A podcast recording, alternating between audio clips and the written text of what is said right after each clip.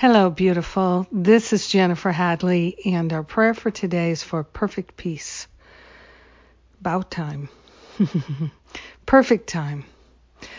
So grateful to rise above time and to place our hand on our heart and partner up. Partnering up with that higher Holy Spirit self we are truly grateful and truly thankful to relinquish all resistance and all reluctance. We're partnering up with the higher Holy Spirit self to defeat all fear, thoughts, beliefs, habits, perceptions, and projections, and to cultivate perfect peace, the very perfect peace of God that is part of our identity. It's part of our nature to rest and reside in perfect peace. The peace of God is ours this day, and we are claiming it. We are grateful and thankful to offer up to Spirit for healing any thought, idea, belief, circumstance, or situation that seems to disturb our peace. All beliefs and thoughts that disturb our peace, we lay them on the altar to be dissolved and resolved permanently back to the root cause so that we never experience them again. We are truly grateful and truly thankful to open ourselves to unprecedented, unlimited healing and transformation.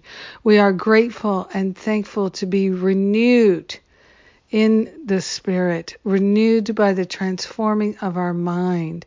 We are grateful and thankful to have a cellular healing and we are grateful to allow ourselves to experience the freedom and the joy from this healing. We are grateful, so grateful to cultivate, to know, and to experience the perfect peace of God this day and every day. We are sharing the peace of God with everybody. The perfect peace of God is ours to share, and we extend it to our brothers and sisters with deep, abiding gratitude.